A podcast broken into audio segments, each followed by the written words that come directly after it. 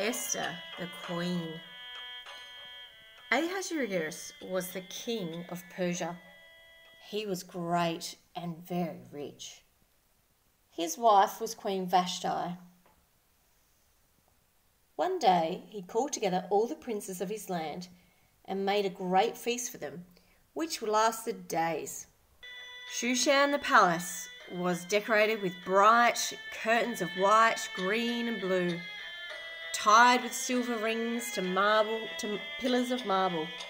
There were couches of silver and gold on coloured stone pavements. Everyone drank wine from beautiful golden cups. Everyone ate what they pleased. Queen Vashti held a feast of her own for all the women at the palace.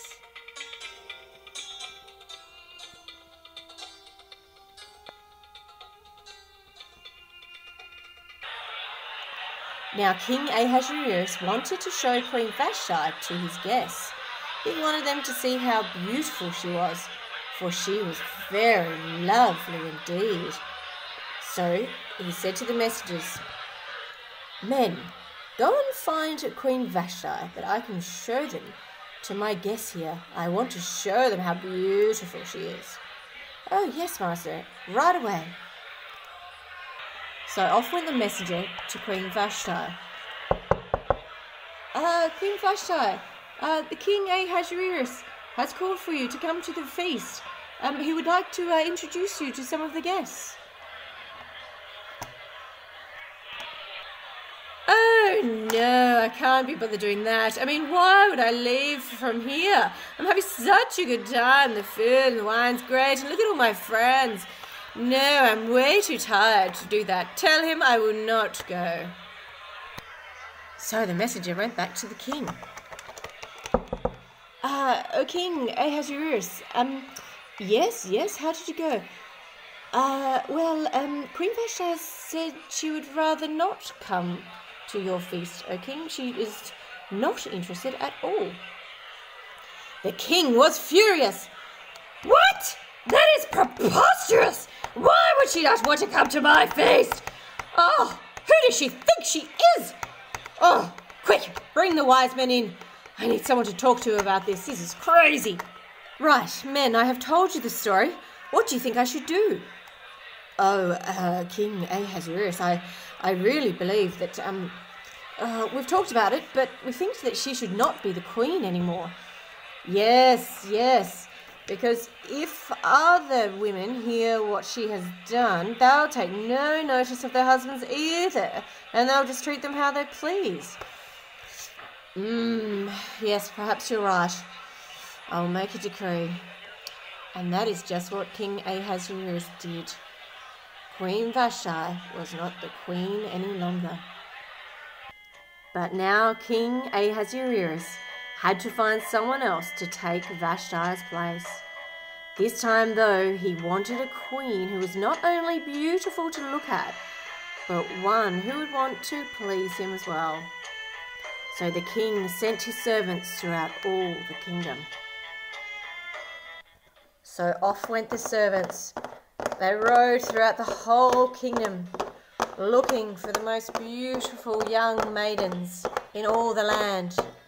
They brought them back to the palace, and there they would prepare for a whole year before they came in front of the king.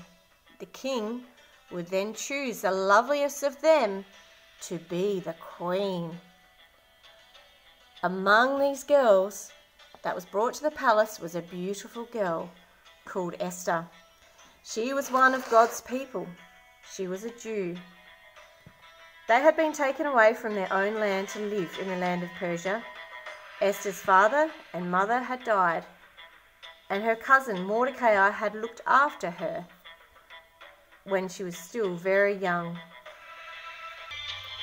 Cousin Mordecai loved her like she was his real daughter. He taught her about Yahweh, the God of Israel, and what she must do to please him.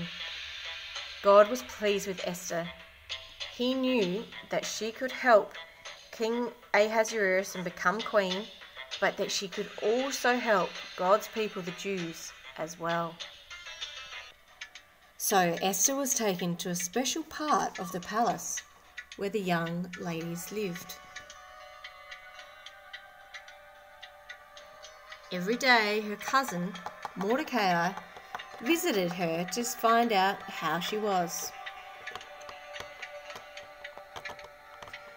Carefully, the maidens prepared themselves for the time when the king would ask to see them.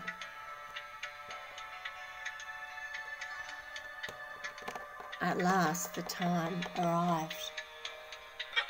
One by one, the maidens came before King Ahasuerus. They had prepared themselves, and each girl was allowed to take something with them to make them even more beautiful in the eyes of the king.